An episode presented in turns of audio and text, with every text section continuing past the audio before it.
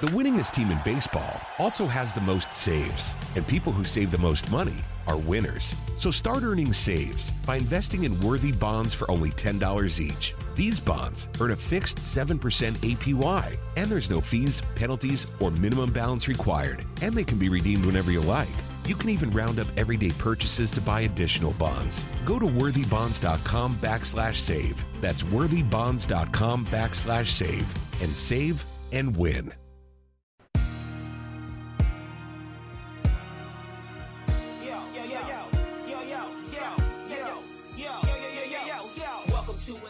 All right, everybody, welcome to this week's edition of Welcome to Matlana. I would be Matt or Matlana. I didn't give myself the nickname. I earned the nickname. Let's not waste any time. Let's get to this week's edition of Welcome to Matlana. All right, so before we talk about the broadcaster, Brad Nessler, we all got into this business because we had a love for sports. What kind of athlete were you growing up? Fair. Pretty good at football. Pretty good at baseball. Too short for basketball. Was the captain of my football team in high school, so I don't know if that makes me just a captain or if I was decent, but I think I was okay. I actually think I got better when I got to college, even though it was just intramural ball. I didn't care, you know. I just went for it. So let me ask you this: when did it transition from "I know I can't do this"? It's everybody's love to, you know, the idea of playing center field or small forward or the quarterback. When did that go from "I can't do that" to "I want to work in sports"? When I topped out at 5'10", and that's pretty much it. I guess I'm never going to be a center in the NBA, and I think I'm too short to do anything else. And I think you know, a lot of us, you get to the point where you just go, if I was a baseball player, this wouldn't matter. But when football was my first love, and you know, you're playing outside linebacker in high school, and you're 5'10", 170 pounds. It's the writing's sort of on the wall. Actually, when I got to what is now Minnesota State, Mankato State, they had actually stopped the football program for a year for some reason, and they recreated it as a club team, and they've now since gone back to Division II, and they're actually top 2 or 3 in the country. But got asked to walk on the club team, and I said no. I'm already too busy, Coach Cota, because by that time I was into the radio deal. So gave it up right there. What was the first radio experience for you? I did play-by-play. I went to college on one of these kind of like recruiting type things on what do you want to be, and when I went to Mankato State at the time, they had a really good radio program, pretty good TV too, but the radio was exceptional. And so I went for a weekend, and I actually called a couple innings of play-by-play when I was 17, so that would have been the first experience, and I got my feet wet doing that. And then when I got to college, as soon as I got there, got with the radio station, and started doing play-by-play of baseball and some hockey, basketball. I got kind of a break. I think it was the first or second year I was there. I was probably 19, and the local radio station that did the basketball games, which was Division II college basketball, went on strike, and so their only other alternative was to have the college campus station do the play-by-play of the basketball. So I got a really good season of basketball in when I was right around 19, I guess. So how good or not were you? Thought I was. You know, you're kind of like a parrot of everybody that you grew up with. So you have a little bit of this guy, a little bit of that guy. You just sort of imitate what you've heard and spit it back out, and then you create your own style as you go. But you know, all the guys I looked up to, I just adored, and you know, I would. Even when I was 12 years old, you know, we'd sit around, and if we were playing ball, I was usually doing play-by-play while we were playing. So you could never shut me up, and they were like, save your energy. You know, maybe you'd run faster if you weren't talking all the time. So that's kind of how it all started. So tell me, where is the area between the time when you leave Minnesota and you're 19 and 20 doing that to the point where you come to Atlanta and start working with Georgia Tech? What's the area in between? What are the jobs? There was one more. There was 2 radio jobs. I went to work for a station when I was 20, and I was trying to hustle through college. I went through college in like 3 1/3 years. I was so excited to get out in the world, you know. I'm like, I got to get going. If I could start all over, I'd take about 5 years to go through college. I'd love that to do that again and not shorten it up so much. But anyway, I got a weekend gig doing radio, and the following week they hired me full time to do an afternoon drive shift, or a whole afternoon, noon to six, and. So I was going to school in the morning, working until 6 at night, and then I would do high school football games on Friday night for like $50. You know, it was big money. It was beer money, Matt. You know what I'm saying? And so I did that and just kind of hustled my way through college. And you know, there was one more radio job in Minnesota, and then I started doing some things with the local station that did the Falcons. They had an NFL coast-to-coast show that was the Falcons pregame show, and I was kind of the Viking connection because the Vikings training camp was in Mankato, and I would go to the games and do these little two-minute reports for their pregame show. And then WGST here in Atlanta said, hey, man, you ever consider coming down here and working at an all-news and sports station? And I'm like, yeah, where do I sign up? So that's kind of how it all worked.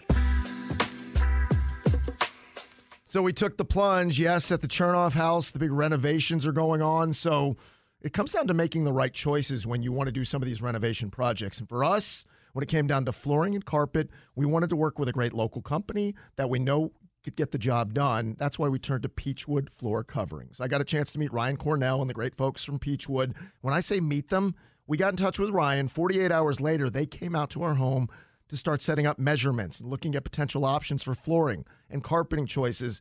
It was beautiful. I love the process. It was just that easy. And right now, the process can be that easy for you. If you go to peachwoodfloorcoverings.com, you can schedule a consultation. They'll come out to your home.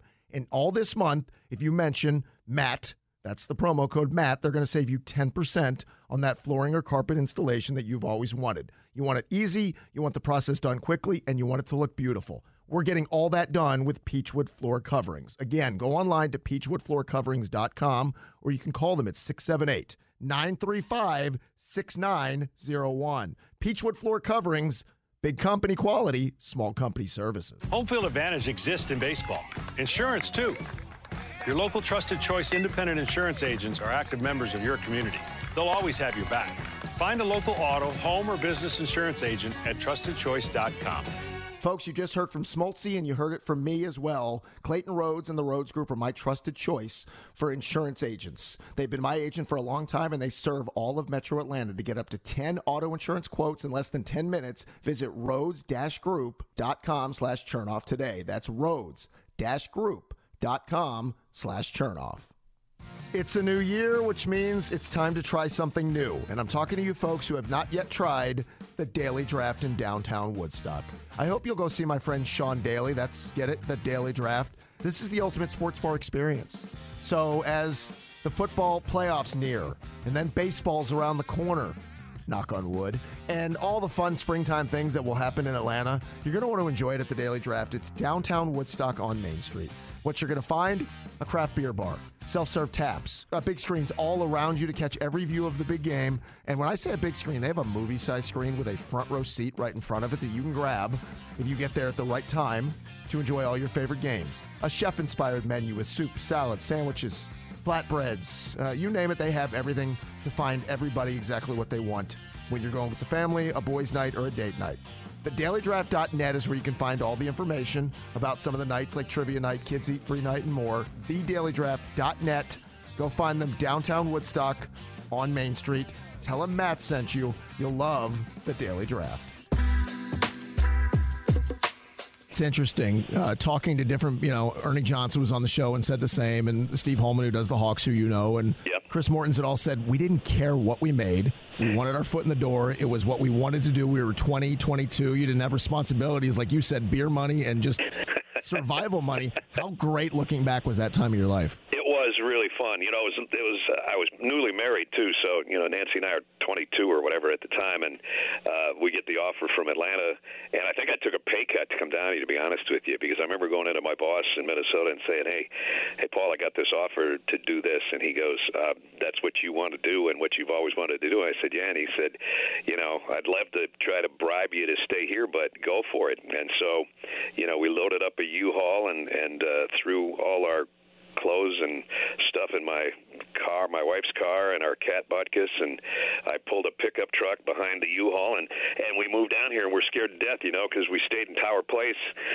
in Buckhead for the first 2 or 3 days so we could find an apartment, and I came down here like sight unseen, you know, I got hired over the phone, so when we got down here, it was like, wow, there's 1 million people in Atlanta, you know, that was 1980, now there's 5.5 or whatever it is, but it was exciting, it was scary as heck, you know, I think for a while I was homesick and I was kind of like, oh man, I want to go back and all that stuff, but you know, you just kind of stick it out and then really there was a lot of hours in there. I think I had Monday afternoons off or something like that. That's the only time I could see my wife, and we'd go to like Crystal, you know, for dinner. I mean, that was our big deal, and we'd save our money to maybe go to Red Lobster like once every 3 months.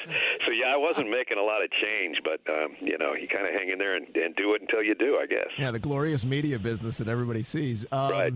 So, but before I ask you about the jobs at GST, what did you know about Atlanta, if anything, before you came down? Almost nothing. I had been through the airport, I think, on our way to our honeymoon or something like that, and you know, that there wasn't all the kind of, well, I'll just Google this and see what Buckhead means, or you know, whatever. You kind of just sort of reacted to. There was two places for some reason. There was two places we thought we wanted to move, and it was Dallas or Atlanta. And I had actually had an interview at the Dallas radio station earlier, and it was for, I think it was for an NBA Mavericks gig or something, and you know. I guess I didn't pass the muster on that thing. I don't know. But you just kind of, you know, dive in the deep end. I didn't worry at that age.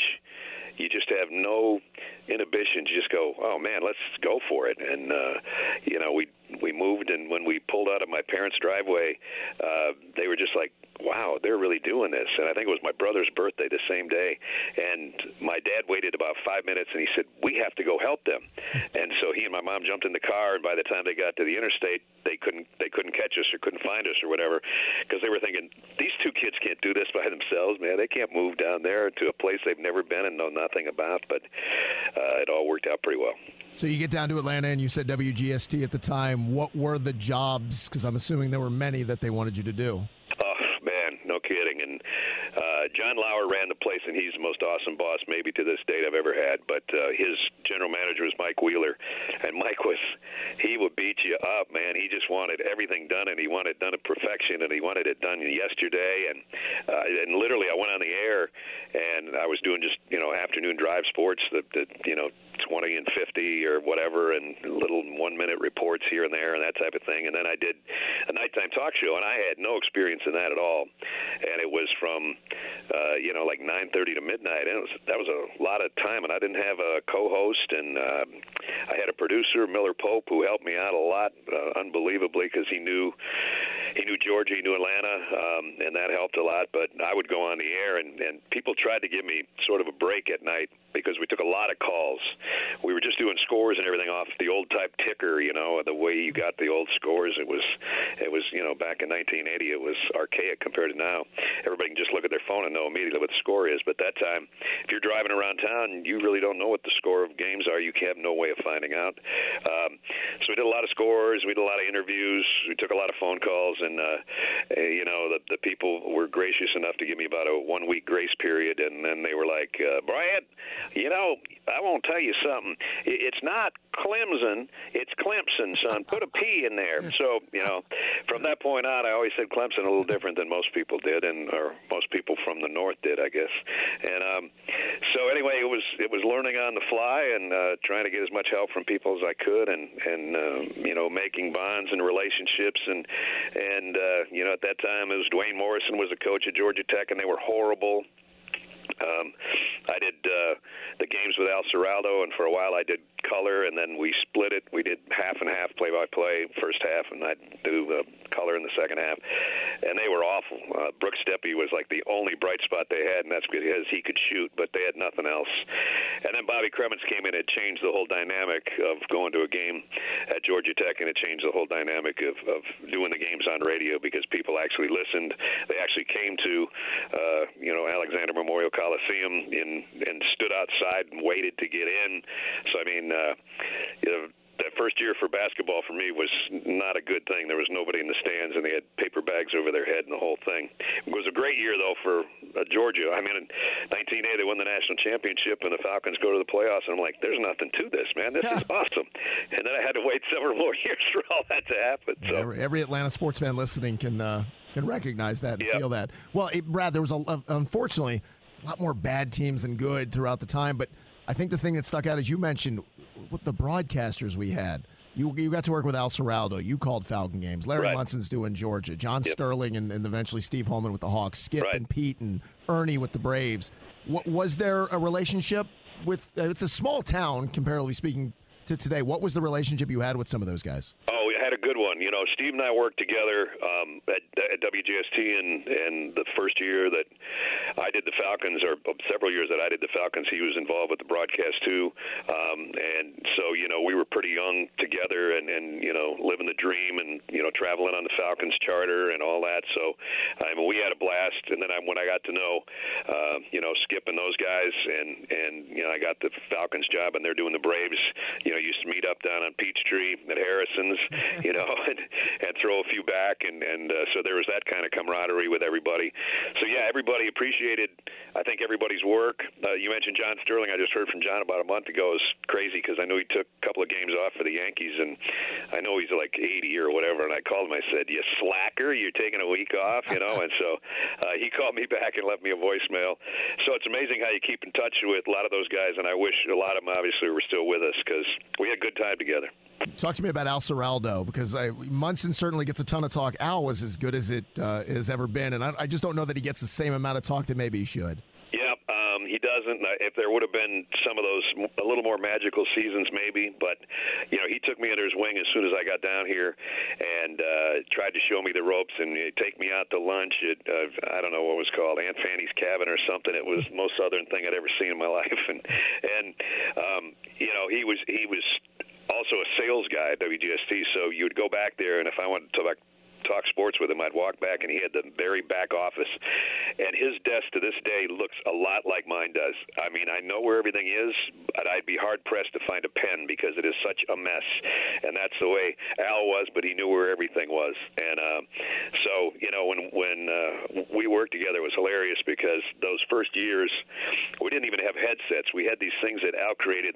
They were handheld microphones, and I don't know how he did it, but somebody made things out of hangers, just regular hangers that you'd hang a shirt on, and we wrapped them around our neck, and then we clipped the microphone into this hanger, and we didn't wear headsets at all because there were nobody at the games. There was nobody at the game, so I could actually hear Al talking to me right next to me, whereas, when you got 10,000 people in there, it's a little bit different when they're cheering. So we had the most archaic equipment, and I used to laugh about that. And I still have one of the really, really old microphones in my office. I'm looking at it right now, and God bless Al. He was a beauty. Yeah.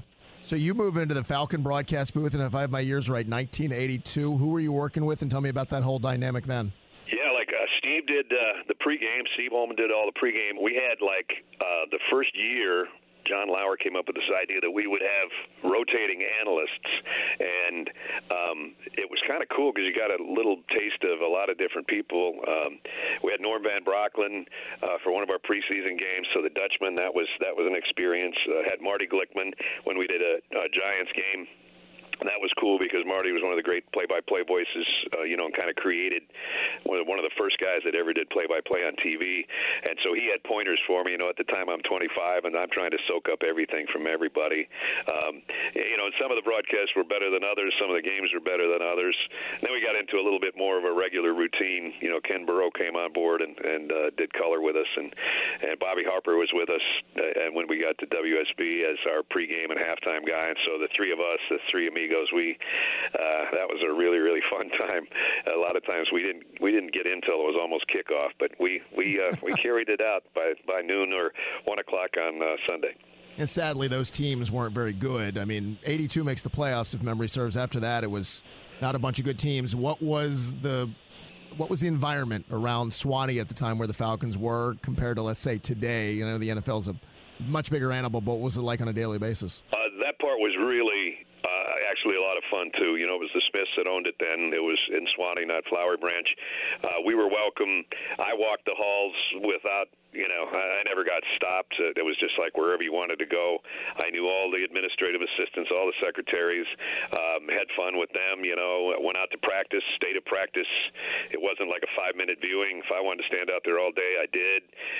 You know, 1 year I did the conditioning run with them because I wanted to see in, you know, July how hot it was when you had to run that far. And, of course, I wasn't as big as some of those guys. And I was like, how do 300-pounders do this stuff, you know? So we had a lot of fun doing it that way, and as I said, traveled with the team, ate with the team.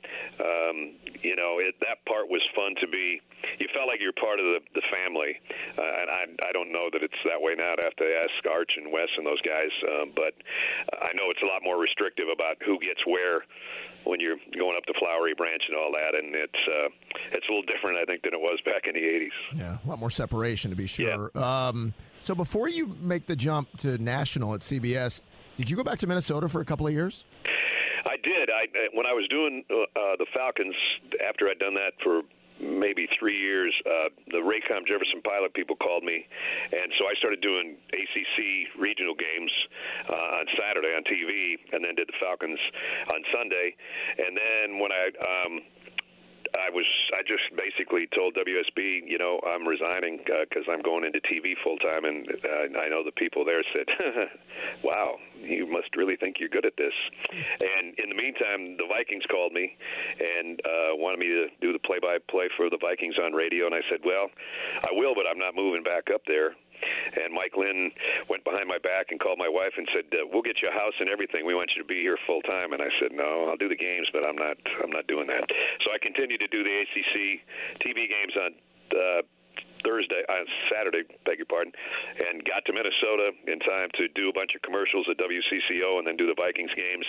And I did that for a couple of years, and then CBS called right in the middle, kind of the end of the football season around, I think, 89, somewhere in there, and said, hey, how would you like to do some basketball? CBS basketball on TV. And I'm like, yeah, I do. Let's do this. And that's how I got to CBS the first time.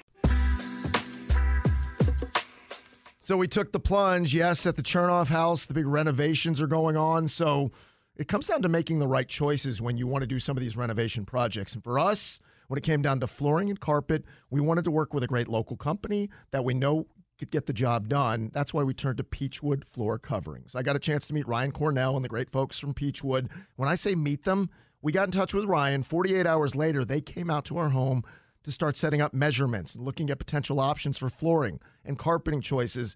It was beautiful. I love the process. It was just that easy. And right now, the process can be that easy for you. If you go to peachwoodfloorcoverings.com, you can schedule a consultation. They'll come out to your home. And all this month, if you mention Matt, that's the promo code Matt, they're going to save you 10% on that flooring or carpet installation that you've always wanted. You want it easy, you want the process done quickly, and you want it to look beautiful. We're getting all that done with Peachwood Floor Coverings. Again, go online to peachwoodfloorcoverings.com, or you can call them at 678-935-6901. Peachwood Floor Coverings, big company quality, small company services. Hey, are you tired of shopping your car and home insurance every single year? Well, somebody's got to do it. But that somebody doesn't have to be you. At the Rhodes Group, we can get you up to 10 insurance quotes in less than 10 minutes. Visit us online today at rhodes-group.com. It's a new year, which means it's time to try something new. And I'm talking to you folks who have not yet tried the Daily Draft in downtown Woodstock. I hope you'll go see my friend Sean Daly. That's, get it, the Daily Draft. This is the ultimate sports bar experience. So as the football playoffs near, and then baseball's around the corner, knock on wood, and all the fun springtime things that will happen in Atlanta, you're going to want to enjoy it at the Daily Draft. It's downtown Woodstock on Main Street. What you're going to find? A craft beer bar, self-serve taps, big screens all around you to catch every view of the big game. And when I say a big screen, they have a movie-sized screen with a front row seat right in front of it that you can grab if you get there at the right time to enjoy all your favorite games. A chef-inspired menu with soup, salad, sandwiches, flatbreads, you name it, they have everything to find everybody exactly what they want when you're going with the family, a boys' night, or a date night. The dailydraft.net is where you can find all the information about some of the nights like Trivia Night, Kids Eat Free Night, and more. TheDailyDraft.net. Go find them downtown Woodstock on Main Street. Tell them Matt sent you. You'll love the Daily Draft. So you're still, at that point, I mean, you know, you're still what, 30, 33, 34, and now it's CBS. I mean, take me through the phone call. How kind of absurd was it? I mean, it's what you want, but when that happens, that's got to be the realization of a dream right there. It is. You know, I was in the finishing out the second year of my Vikings deal. I had sort of a year-to-year deal with Raycom and Jefferson Pilot, but that was renewable every year. Jimmy Rayburn was running the place and did right up until they dispersed into the ACC network that we have now. And so I was just kind of thinking, this is great. I'm doing my home state team. At that time, I loved doing the Falcons, but I grew up a Viking fan. My parents were so excited. My dad, till the day he died, thought it was cooler that I was the voice of the Vikings than when I got to CBS. He's like, that's my kid right there, you know. So he loved that. My brother loved that. And so you get a call, and it's Ted Shaker, and he says, we want you to come to CBS and kind of a tryout thing. And so we tried it out, and then you have to worry about, well, I got a year left on my contract on this deal, so I had to go to WCCO and say, listen, they're inviting me to do both college and pro football on TV and the NCAA tournament, and they're like, yeah, you got to go do that, but we got to figure this out so we can figure out what we already paid you and what you owe us back or whatever. So anyway, I had to go through all that stuff, but yeah, I'm 30, I guess 32 at the time, and that was pretty amazing because when you got to CBS seminar, all of a sudden all the guys that you grew up either emulating or thinking, oh my God, I'll never even meet this guy, all of a sudden they're in the same room at the party, and you're like, oh boy, now what do I say to this guy? So there's a story I always tell, and I told it until Pat Summerall passed away. Pat was always my favorite, and when I was 13, I was at a Vikings game with my dad and a couple of his buddies, and it was like 13 below. It was one of those Saturday games in December, and they were playing the Bears. And I went to the souvenir stand, and I ran into Pat Summerall, and he was buying stocking caps for he and Tom Brookshire. And so I walked up to him, and I said, Mr. Summerall, I'm Brad Nessler. And he said, how you doing, kid? And I said, I'm fine. I said, I'm gonna take your job someday. And he said, good luck with that. So when I got to CBS, we went to this party, and here's Pat Summerall and John Madden, you know, and everybody has to get up and say things, and you do a few wild lines for different stations around the country, and so you've got the CBS blazer on and the whole thing, and so we're at the party, and I'm about two beers in, and I walk up and I go, hey Pat, you remember a little fat kid about 12 years old that walked up to you at Metropolitan Stadium and said I was going to take your job? And he goes, actually I do. And I said, that was me. And he goes, well, you're getting closer, kid. so I mean, when you go into a room with those kind of guys, it's like, okay, I either belong or I don't, so I better jump in the deep end. That's a great story. Who did you get paired with? Do you remember both college and NFL for the first go-round? Yeah, the first college year and pro was Dan Jiggetts, who was an offensive lineman for the Bears on their championship team, and he took up most of the booth. Jiggs was he's a funny guy. We had a lot of fun. And then there were times back then, when Pat would go to do the U.S. Open, Vern would go with John Madden, and they would put me with Dan Fouts. And so Fouts and I did games together. And then the second year I was there, before I went to ESPN, it was kind of like in college, it was kind of a rotating basis. I worked with Dan Jiggetts. I worked with Randy Cross. And then when I did NFL games, it was I worked with Hank Stram. He was a riot. I did the last game that Merlin Olson ever did. I'm kind of looking around my office because there's all these different guys I worked with that were everybody was a unique personality, especially guys like Hank. I mean, I used to do the Monday Night Radio when Jack Buck would go to do the World Series, and so I did what is now Westwood One, I guess, but I used to do CBS Radio Monday night games with Hank, we did a game one time at Arrowhead Stadium, and it was like walking with Elvis, man. It was unbelievable. And he couldn't see anything. You know, he had terrible eyesight. And by the time I did a game with him on TV, I walked into the booth and had one of these great big box TVs, and they had a riser that was about a foot high because Hank wasn't that tall either. And so I walked in, and I said to everybody that was putting out all the equipment together, I said, what the hell's that TV doing here? That's taking up half the booth. And he said, well, that's for Hank. And so Hank comes in, and he's also got a spotter board that's like the size of my desk with gigantic letters and numbers. And I go, really, Hank? Yeah, boys. I got to see what I'm doing, boys. I got to see what I'm doing, you know? So everybody was a unique personality, but I worked a lot of different guys, and, you know, it was a lot of fun. I love it.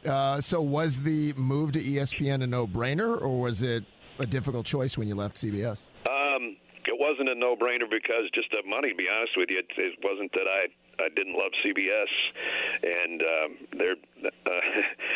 some of the guys, in fact, the producer I have now, Craig Silver, is a producer I had then, so he's been there that long in that position, and when he left, he said, man, we're making a mistake here, and I said, well, you know, that's not my choice. I got to negotiate what I got to negotiate, and ESPN came along, and, you know, it was a better offer money-wise and all that type of stuff, so, you know, 24 years later, I turned around and the offer was better going back to where I started, and they used that on me. They were like, we want you to come home and do games as long as you want to do them here, and I was like, well, that's a pretty good offer, and, you know, the SEC gig and all of that was something that I always looked at and said, if I ever get a chance, that would be a good one.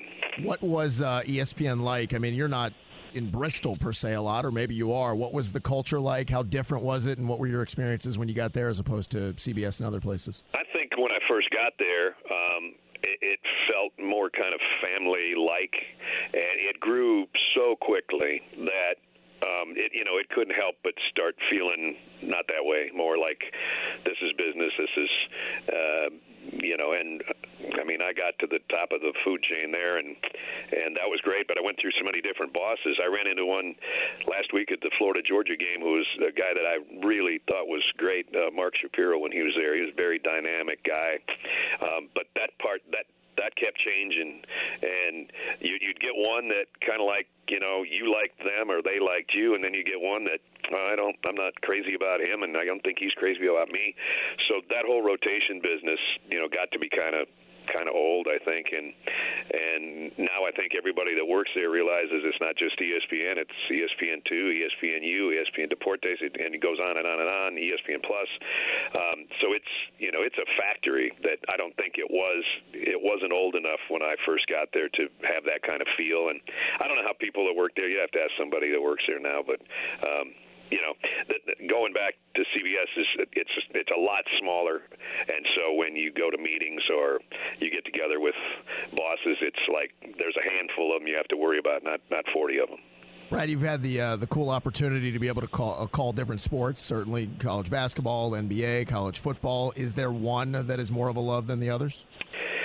Yeah, I think it's still football for me, Matt. You know, it's just I get into it on Monday morning, and I don't stop preparing until 3:30 Saturday afternoon. And you know, that part, a lot of people think that would be tedious and all that. And I guess it is, but it's kind of like coaches. It's the thrill of putting a game plan together and then see it come to fruition when you get with your crew. Our crew is really tight. You know, a lot of people don't know how many we have, but I think last year on our Army-Navy game, we might have had 90 people on our crew, something like that. And so, you know, you get together and you're together a lot. You're together with your crew as much as you are with your family over that. You know, you spend half the week with your crew and half the week at home with your family. So you got two sets of family, and you know, one's a lot more important than the other one, but when you get with the crew family, they're pretty special too. So I think the teamwork part of it in football, to answer your question about football, basketball, whatever, I think the teamwork part in football is a lot bigger deal because of the size and the magnitude of what you're putting together. Basketball, I can get ready for a basketball game in a day. You know, when I do doubleheaders or the first round of the tournament and it's four games in a day, that's a whole different story. That takes a long time to put together, but you're not worried about 150 people. You're worried about, you know, maybe 15 if you go down the bench a little bit for both teams.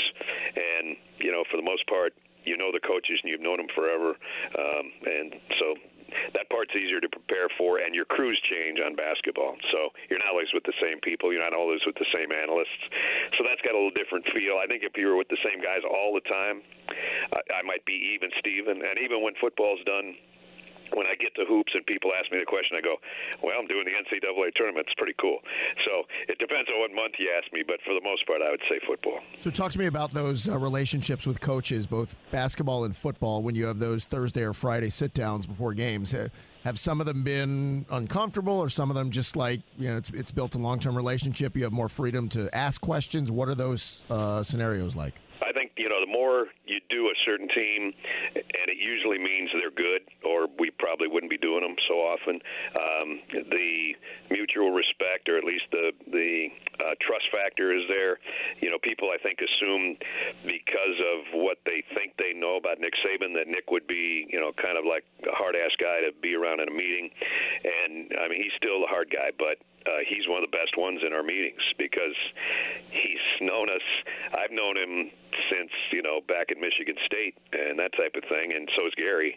And, you know, now we do him 5 or 6 times a year. It's like old school. Sometimes we talk about that kind of thing, and we spend more time talking about the old days or something than what's necessarily going on Saturday. I always tell the story on him, though, is when he went to the pros, and I was at CBS the first time and doing some NFL. I did a game when Belichick was the head coach of the Browns, and Nick was his defensive coordinator. And I went into those meetings, and we did Nick first, and then we did Belichick, and I came out, and I looked at the crew that I was with, and I said, I might be in the wrong line of work. And they go, what? And I go, well, we didn't get anything out of either one of those two. So I burn on Nick about that he wouldn't say boo, or he'd say, what'd Bill say? You know, well, now it's what would Nick say? That's what his coordinators look at. It makes perfect sense. Yeah, but then there, you know, there's guys that, I mean, you know, Mac Brown. It was always fun to do that because his wife Sally, my wife Nancy, we're all friends, and so when we'd do a Texas game, we'd go down a day early and we got to dinner with them, and then, you know, the next day I'm in the meeting, and it's kind of weird because you're friends. And Brett Bielema, good friends with him and his wife. That came through Barry Alvarez. I mean, we've been in each other's golf tournaments for so many years, you know. So you kind of go into those meetings, and one thing is said in the meeting, and then he kind of winks at you and says, come up to the suite later and we'll, you know, have a diet beverage. And so all of a sudden it's midnight and it's a whole different meeting. So some of those guys, you have one meeting with the kind of with the crew, and then you have another meeting later in their hotel suite. Make for a good book one day. Talk to me about Full Circle coming back to CBS. Did you ever think that was an opportunity that would open itself up again, and how did it happen? Well, you know, I always kind of looked at that. I thought at some point, you know, Vern couldn't do it forever, and you know, CBS came to me and flew me up and said, "We just want to talk to you about something." I'm like, "Okay, like I want to go to New York, but I'll come up." And so we went into Sean McManus' office, and Sean and all the guys were sitting on these really tall chairs, and I was sitting on this really low couch. And I go, you guys just stuck me like 3 feet below you already. This is not good, you know. And they go, you know, we're thinking about a couple years down the line, we want Vern to have, you know, his kind of like going away year party, and we want him to get in all the accolades that all the schools are going to give him and all of that. And I'm like, well, I'm ready to come over right now. But I would never undercut Vern because we've been friends for 30-some years. And they said, well, that's good because he's going to get his day in the sun and his year in the sun. And so at that point, I was nearing the end of my deal with ESPN, and the timing was pretty much perfect. So I just finished off my last year of my contract, and I moved back to CBS. Do you foresee yourself being one of the guys who wants to be in the booth until he's months in Vin Scully age? Like, do you love it that much that age doesn't matter? I love it that much, Matt, but I don't know if I'll do it that long. I don't want to hit the point where all of a sudden my fastball is going about, you know, 60 miles an hour instead of 90-something. I don't even know what it's down to now, but I think I'll know when it's time. But as far as the love factor part of it, I like doing this more than I like doing anything else. People go, well, why don't you quit when you're you're 65 or whatever. And I go, well, because I don't have a hobby that I like as much as my job, if that makes sense. No, and it does. You know, it's like one of those things is like, other than hanging out with my wife and my daughter and my friends, just goofing, but you can only goof so long, you know. I couldn't go golfing every day. I don't golf that well, and so that's out. I got a lake house. I don't want to fish every day, so that's out. The thing I like to do is what I'm doing, and so as long as I do it well, I think I'll keep on doing it because my wife keeps saying that she saw that Mule movie with Clint Eastwood, and he uses a line, "Don't let the old man in." Well, this job doesn't let the old man in for me because I'm working with guys that are half my age. My crew's unbelievable. They keep me young. Gary keeps me laughing. I think studying this much keeps me sharp, you know. So I'm doing what I love to do. So I'm going to do it until I'm either not good at it or I don't love it anymore. Before we wrap up, tell me about the personal side of Brad Nessler, the husband, the father, the guy who we don't see, you know, on the Saturday afternoon kickoff. What is Brad like away from the game? I think I'm a pretty good husband. I've been married 41 years, or it's going to be in a couple weeks. So we just redid our vows a year ago at a party. It was a pretty good party. So she's still the coolest woman I ever met and the prettiest one I ever met. So she runs the ship around here, both our ships. She takes care of the lake house and this house and everything else that goes on around here. And my daughter's the love of my life. You know, she's working with ESPN, and so she's in the business. She talks to her mom about personal stuff. She talks about me about business stuff, and so she's a cool girl, young lady, I should say. So I think I'm a pretty good husband, pretty good dad. That's all we got. It's just the three of us. So we just got together downtown Sunday night and had a blast, and got home a lot later than I was supposed to. But other than that, I don't know. I'm probably boring. No, it's a great story, Brad. In this city now for decades, and one of the great voices and personalities. Thanks for taking the time with us. We appreciate the stories. Great stuff, and continued success. It was fun to be with you, Matt. Thanks a lot, man. Thanks, everybody, so much for taking the time to listen to this week's edition of Welcome to Matlana. Thanks to our producer, Matt Lear, for his assistance with the program. He's the glue that keeps the operation running. We'll talk to you next week on Welcome to Matlana. Welcome to Atlanta, where the players play, and we ride on them things like every day. Big beats hit streets, see gangsters roaming, and parties don't stop till 8 in the morning. Welcome to Atlanta, where the players play, and we ride on them things like every day. Big beats hit streets, see gangsters roaming.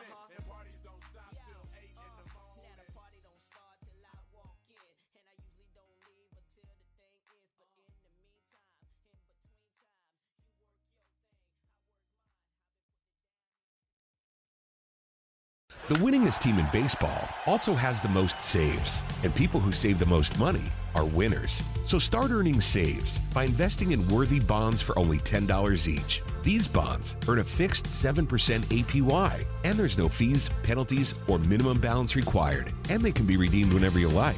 You can even round up everyday purchases to buy additional bonds. Go to worthybonds.com/save. That's worthybonds.com/save, and save and win.